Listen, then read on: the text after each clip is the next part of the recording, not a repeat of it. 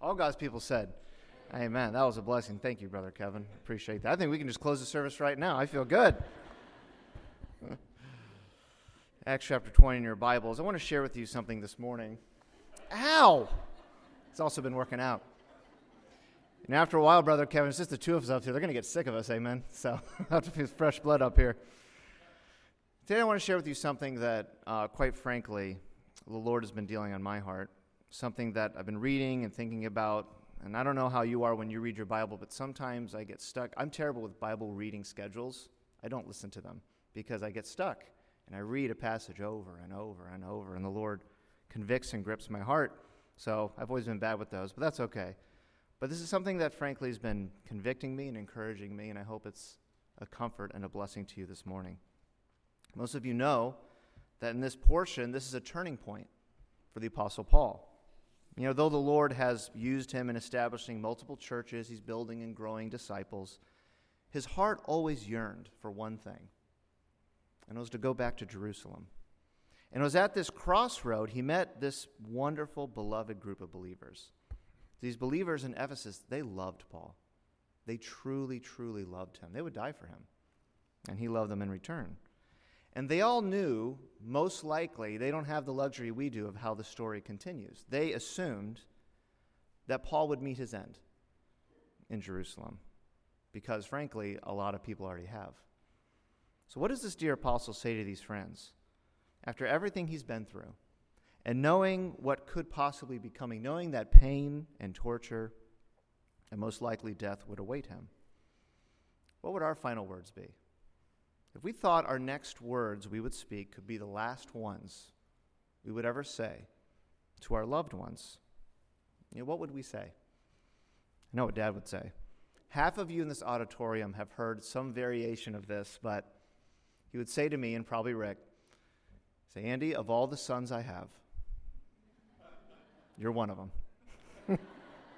some of you know exactly what I'm talking about. He's said some variation of that. Thanks, Dad. That, that means a lot. Love you. but what would we say? I can tell you what Paul said. Look at verse 22.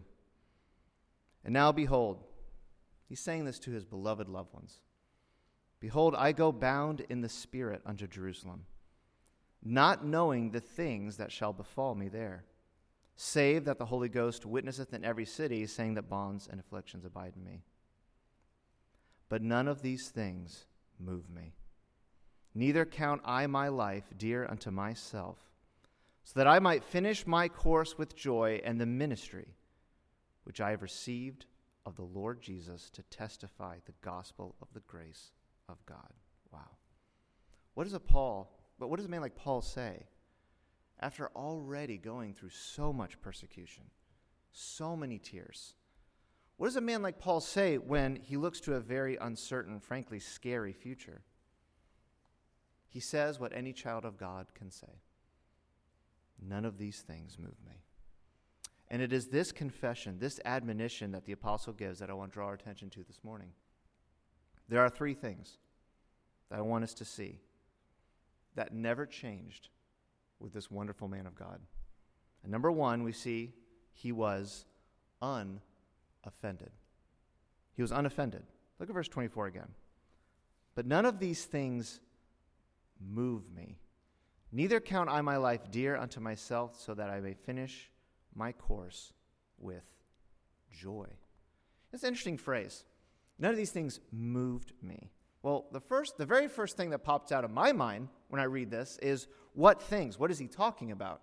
What things could have possibly moved him? Look at verse 19. Serving the Lord with all humility of mind and the many blessings and joys. No. And the many tears and temptations which befell me by the lying in wait of the Jews. You know, humanly speaking, if anyone had a reason to complain or be moved or set aside, it was Paul. But he chose not to go down that road. This word, he says, the word move, means to be shifted or to be placed aside, literally to be physically placed somewhere else. In our modern society, the vernacular would be to be offended. Oh, we love that word, don't we? Well, our society certainly loves that word. It offends me. Offended, that word literally means to cause difficulty, discomfort, or even injury. To be offended, to take offense, means to be shaken or to be displaced by something or someone. If you want a little fun thought experiment, just go home sometime and Google the definition of the word offended. And it actually says in the definition to received, to receive a perceived offense. So it doesn't even have to be a real offense. It just has to be something, even if it's imaginary, it doesn't even have to be sincere or actual or real. Even a perceive, I'm offended by this perception. It's all in your mind. I like to call it the moral outrage of the day. It's like, Good morning, America. What are you mad about today? Right? That's how our society is. What are you angry about today? And you know, the media wants you to be constantly shifted and moved. It's terrible. You know, one of our very perceptive young people yesterday during vis- visitation said this, and I agree that though all the stuff with the submarine that you've been seeing in the news, it's terrible and it's a tragedy. I find it very interesting that everywhere I turn, it's only about the story right when there was things breaking about the president's son or the horrible things going on in our classrooms around our country. When all this news, no, no, no, don't look here. Look here. Why?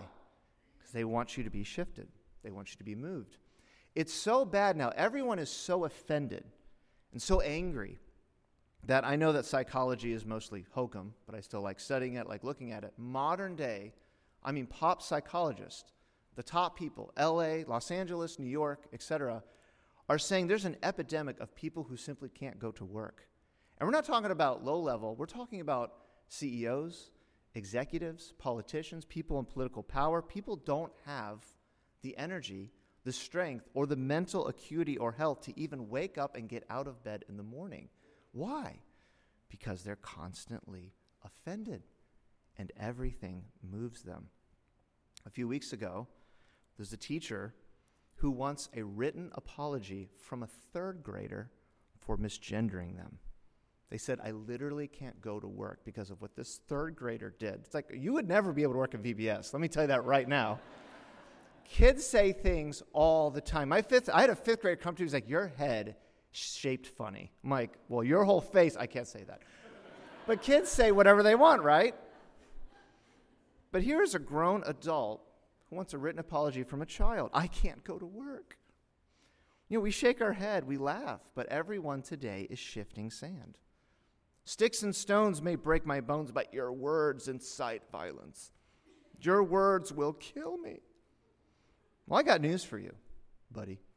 Sticks and stones did break Paul's bones. And not only that, he had false accusations, lies, despicable and evil offenses placed on Paul almost every day of his life. And yet, through all of it, he said, None of these things move me. He was unoffended. Now, listen, that doesn't mean those things weren't wrong. They were wrong. They were evil and unjust and wicked. And God sees those things and will punish those things one day. They were real offenses. But he refused to let any of that deter him from serving Jesus Christ. You don't want to know why everyone is constantly offended? You want to know why when you turn on Twitter, it almost feels like your phone's on fire? Like, ah. You want to know why? It's not complicated It's because nobody has any peace. They have no security in who they are or their purpose in this life. They always feel like they're being slighted, they're being misrepresented. I'm being taken advantage of. They think they're owed something in this world. As harsh as it may seem, the truth today is we are owed only one and one thing, and that is a guilty sentence and separation from a holy God because of our sin. That is what we are owed. That is what we deserve. But God loves us. And He showed us mercy and grace despite all those things and offers peace through our Lord Jesus Christ. Um, Marcella loves to quote this verse all the time in the office. It's our theme verse. But Psalm 119, it says, Great peace have they that love thy law, and nothing shall offend them. Nothing. You want to be someone like Paul, where none of these things move you? It's simple. To not be constantly offended, we have to just remember number one, we aren't owed anything in this life. And finally, number two, even though we're not owed anything in this life, despite that, number two, God has given us everything. It's very easy in the flesh to say it's not fair. Sometimes you could be justified. It's not fair that I lost a loved one. It's not fair that I lost that job. It's not fair that I don't have the opportunities that that person has. I'm owed something. And you can be that bitter root today.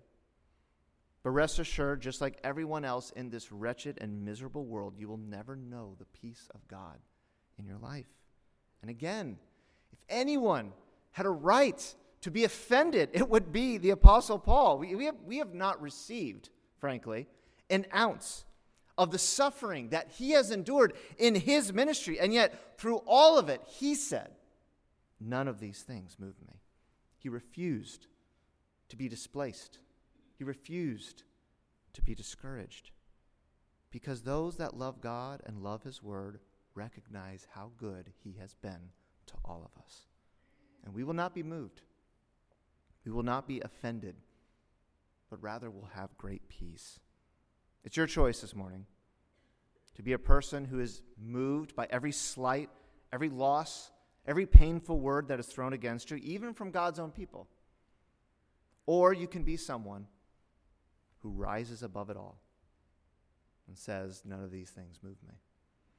Which leads to the second thing in this text that is crucial. First, we saw that Paul was unoffended, but also, number two, he was unattached.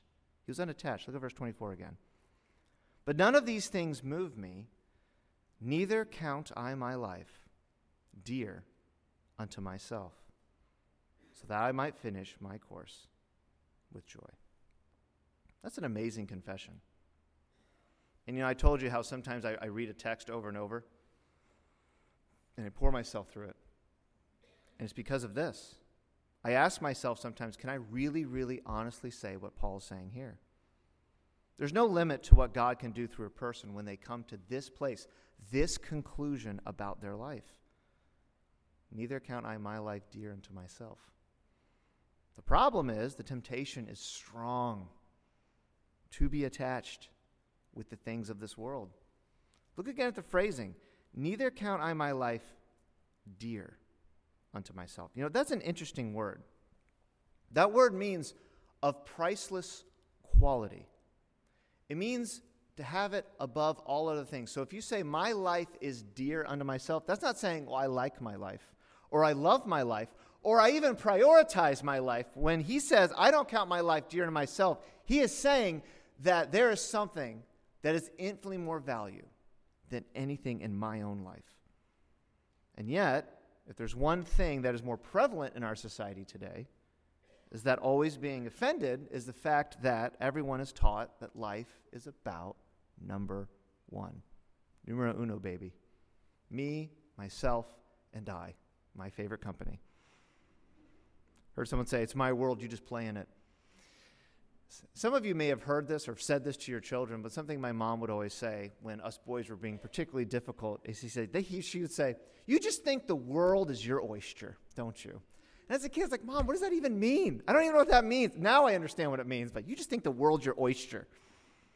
But you know, so many Christians and citizens of this country, definitely the people of this country, are so attached to their social profiles and their public image and their worldly reputation and their achievements and their education and their aspirations. They cannot have the confession of Paul that their life is not dear unto themselves.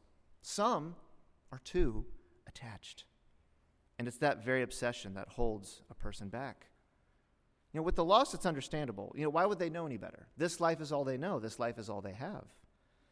But a child of God with this mentality is frankly the opposite of what God desires. But listen, to be fair, all of us, especially this one, all of us are selfish beings. All of us fail. All of us, even Paul, confessed it in Romans from time to time, constantly fighting against that part of our human nature. But here's the question Do we fight the attachment to this world? Do we fight the attachment to ourselves? or do we embrace it?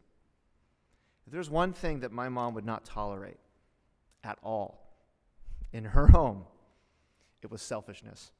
She hated it, she abhorred it, she loathed it with every fiber of her being. And the moment our selfish nature would rear its ugly head, oh, she would meet you down with fiery wrath, judgment, and indignation. If there was something in the laundry that could go in the dryer and you walk by it, you better grab those wet clothes and put them in the dryer, mister. You don't just walk by. If there's something to be done around the house, if you see a need, you fill a need. Does that sound familiar?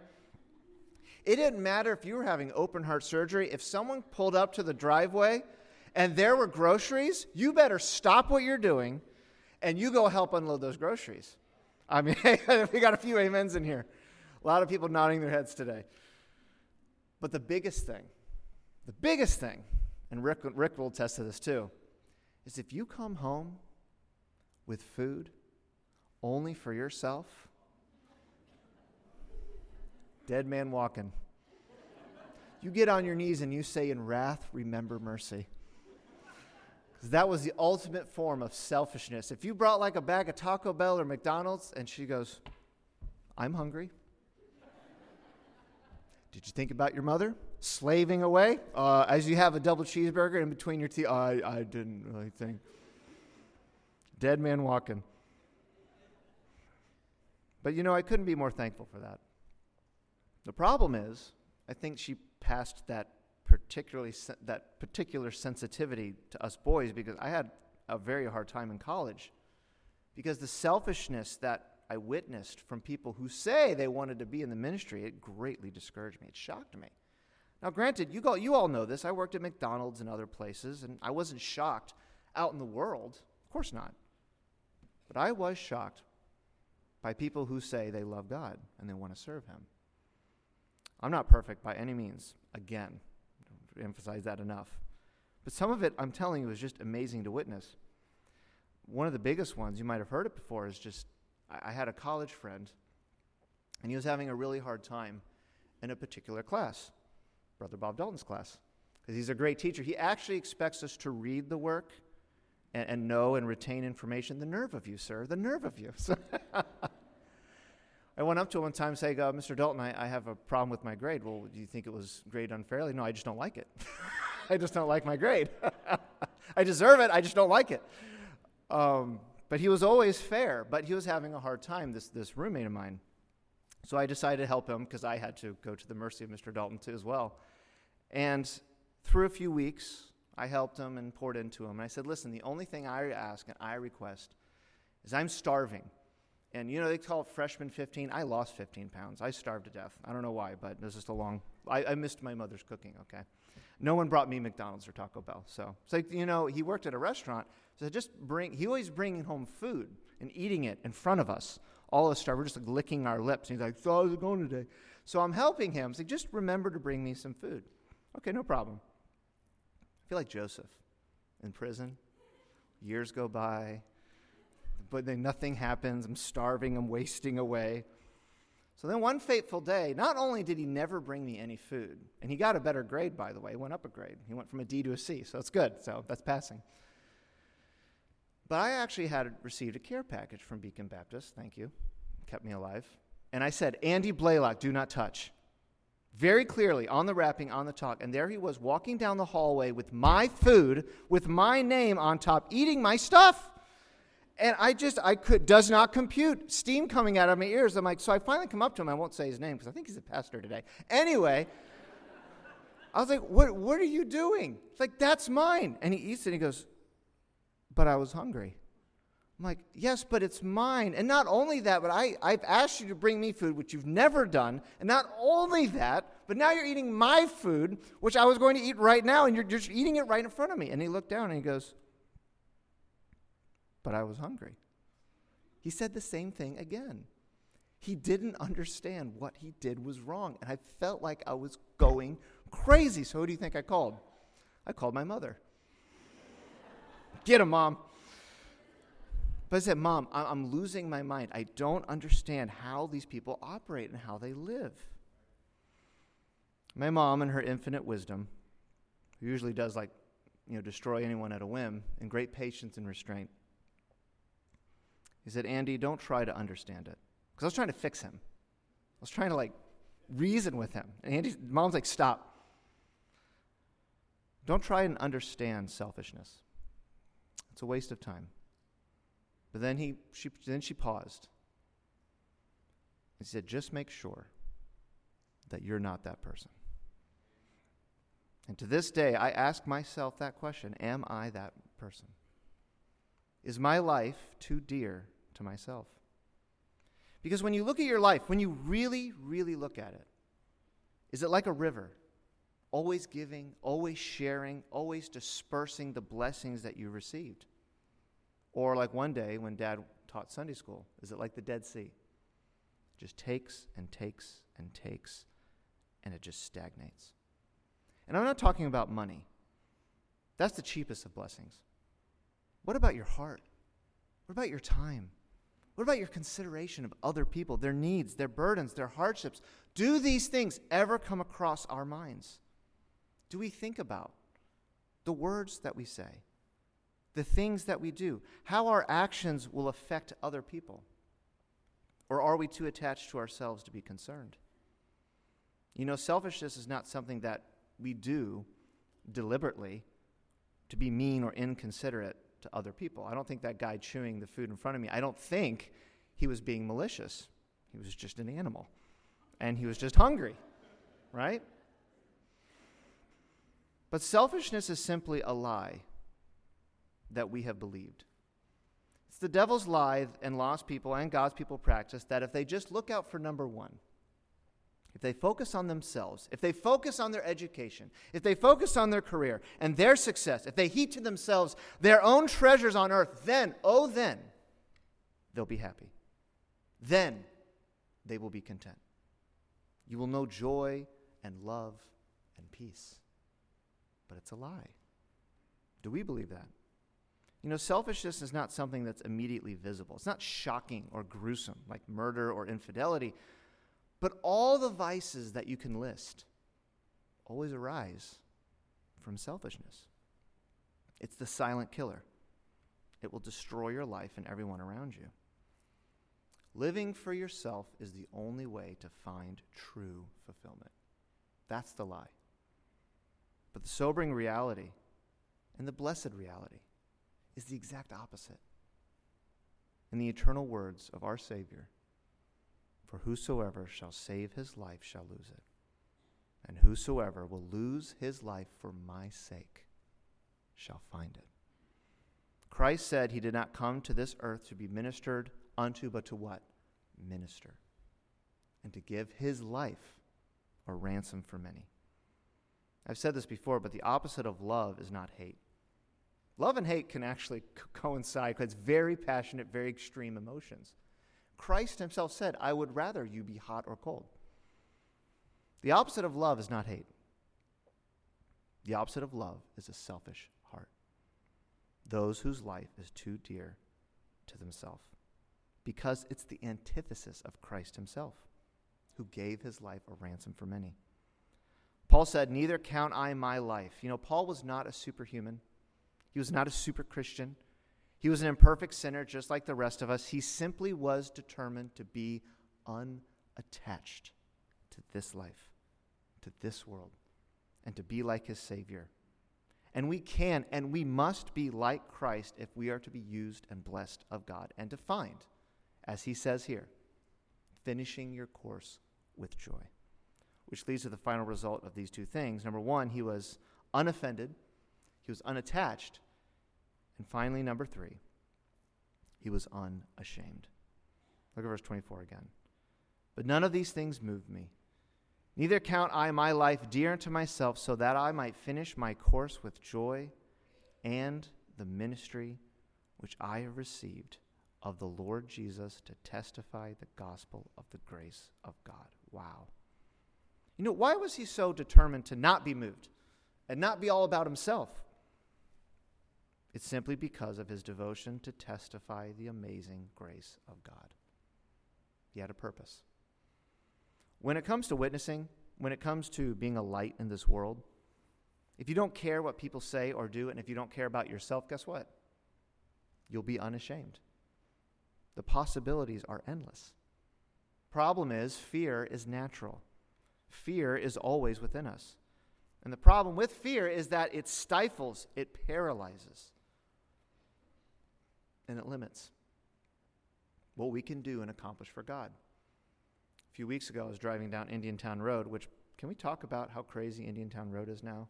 I remember when it didn't take 30 minutes just to take a left onto Indiantown Road. Anyway, we won't go into that right now. There's my bitterness for the day. But Indiantown Road is crazy. And I saw a guy not just driving recklessly. You ever have those times in life where you see someone and it takes your breath away? It's such reckless driving. It's such terrible driving. It's not just like, wow, he's going fast. Like, they almost kill people. And this guy almost swiped into me and killed me and was going in and out. And you're just looking around like, where, where, where's the 5 Get him, get him. And the problem is he was swerving, going crazy. He wasn't getting anywhere. You know, these people, when they're always swerving around and going nuts, they end up like right next to you at the same light, right? So the guy was right there, and I'm kind of like going like, mm, but I thought to myself, should I like do something? Should I take a picture of his license? He was going to kill someone. Seriously. Maybe I should do something. Take his license, call the cops, do something. But guess what? I was scared. My heart was still from the fact that I was still alive. And all I wanted to do was get out of there. But that's what fear does. It's natural. But that's why when we do things that are unnatural, like being bold for Jesus Christ, God enters in and does the supernatural. He's the one who gives us boldness and strength through his Son because of our purpose, because of what he's given us to do. And we will do things we would never do in and of ourselves. Paul didn't speak this confession just so that people would say, Wow, what a great God. None of these things moved me. I dare anyone. Come and get me. Come on, Satan, come down here. I'll, I'll tell you what for. Is, is that what Paul was doing? None of these things moved. Was he going like this? And they're all going, oh, oh, Paul, you're so amazing. Yes, I know. Where's the autographs? You know, come here, come here. You know, shake hands and kiss babies. No, that's not what he was doing. He wasn't prideful, he wasn't boasting in himself. He wasn't looking for praise. He was looking toward a place. He's looking toward Jerusalem. You know why? You know why he was so bold? He had a job to do. He had a purpose in this life, and nothing, nothing would shake him from it. And you know, that purpose didn't fill him with fear, it excited him. It filled him with energy, with hope, and with boldness. And I'm convicted of this all the time. But are we excited that we get to serve God? that we received a salvation that we don't have to worry about losing. Then we can watch the news and we can simply laugh at the predictions and the doomsday scenarios and not worry. Because no matter what happens in Jerusalem, Christ has won the victory for you and for me. And we should not be ashamed of who we are and why we are in this world. It should excite us, and it should fill our hearts with purpose and meaning. In a few weeks, we're going to have VBS. Oh, we already have 340 signed up, Kevin? 50 now? Okay, are we going to shut off the registrations? Are we doing that? No, we're just going to let them come in. Okay, yeah, build it and they will come. 600, why not? We can have them hanging up from the rafters, you know, be fine. Um, 350 now signed up. but it's a great time. You know, I've thought about this for years, but there's just a special feeling during that week. And I've always tried to encapsulate or understand why. I think one of the reasons, if not one of the greatest reasons, because we as a church get to spend a whole week being unashamed of Jesus Christ. Monday through Friday, we're coming in and we are singing and teaching and sharing the praises of our great God, and we get to tell young people what God has done in our heart and life for a whole week. No shame, no wondering, like, oh, so I'm going to call the cops because we're knocking on a door for visitation, or no trepidation, just absolute open rejoicing in God for a whole week. And it's a beautiful thing until Tuesday. And then we're all exhausted. but at the end, Every worker will tell you this. Every single worker will tell you this that worked in VBS. At the end of it, on Friday, there's always at least one kid who says, Can we do it again next week? Right? And you're like, Oh, get out of here. no, no. But it's the sweetest thing, right? Why? Because the kids are excited. And it's not just, and honestly, it's not just, it's the food and the games and the fun. Because they get to come and hear about the Lord. And they're pumped. Can we do it two more weeks? Are we like them? Are we excited? Even though your job may be dark, I'm sure many of yours are is. Even though young people, some of you, your school is the den of iniquity. Brother Andy, I'm homeschooled. Exactly. No matter how dark the world is around you, you can be excited because you are a light in a dark place. And God will use and is using you right now in ways that you don't even know. And that is exciting. Think about this God created forces in this universe infinitely more powerful than any of us, but yet He chooses to use our hands, our lips, our lives. Don't let the darkness of this world cause you to be ashamed of who you are.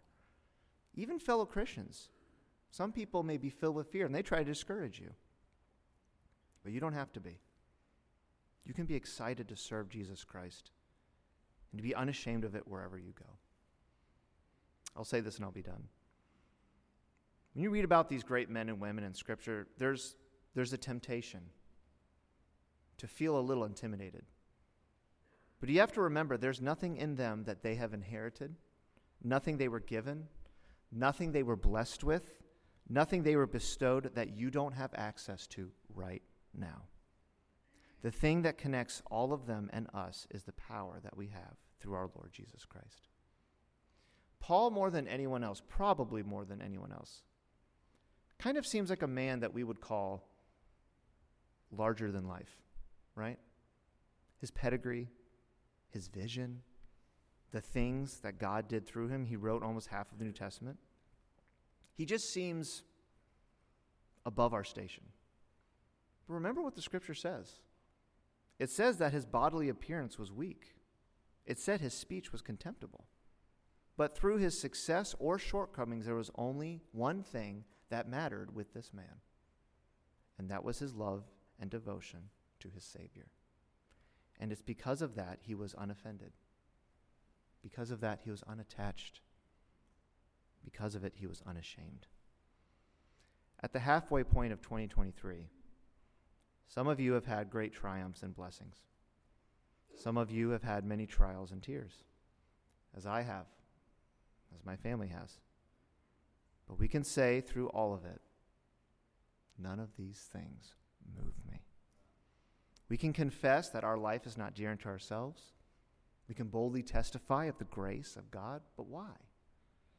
Because God was not simply offended by and punished us for our sin. He could have, but He showed us mercy. Jesus Christ was selfless. He didn't count His life dear unto Himself, but He came down and He humbled Himself and He gave His life a ransom for many, for us. And He granted us this wonderful gospel, this grace of God that gave us the power to become His children and He gives us the strength to be unashamed for Him. Because God did all of this for us, we can be faithful to Him. And we can say, like the Apostle Paul, none of these things move me. With our heads bowed and our eyes closed, no one looking around this morning. I told you at the beginning that this is something that the Lord has deeply been moving in my heart and life. If you say, Brother Andy, I am saved by the amazing grace of our Lord Jesus Christ, the Lord has spoken to my heart about something. Would you raise your hand high in the air as a testimony to the Lord? Amen. God bless you. Many, many hands. I am the Lord. Fear not.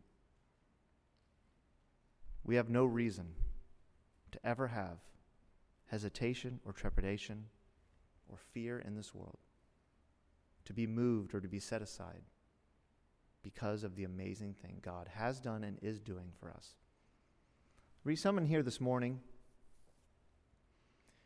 may not understand a lot of what I said because you've never received Jesus Christ as your personal Savior. Paul was not a man who was talented or particularly blessed in natural ways.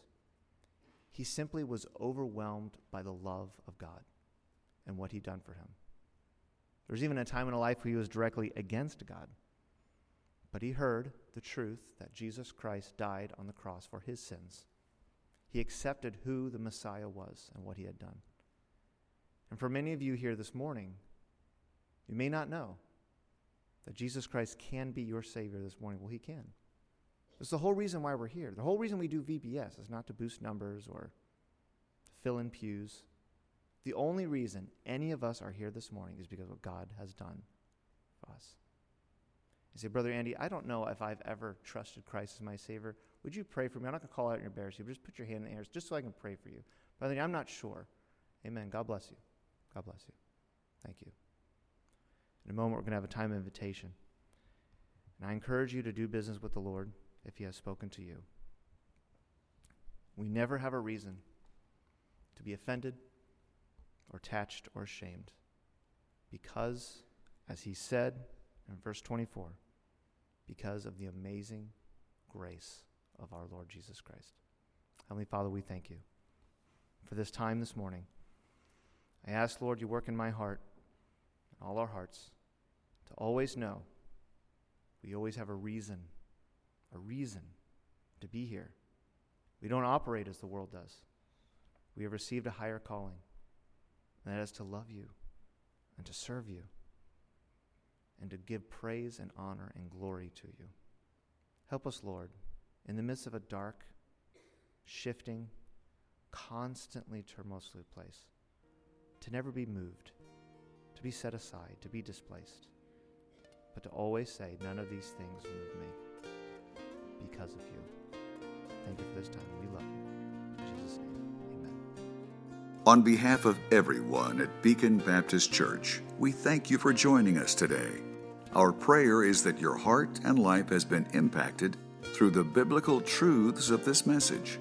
If you have questions or would like more information, please contact us through our website at beaconbaptistchurch.org. That's beaconbaptistchurch.org. May the Lord bless you.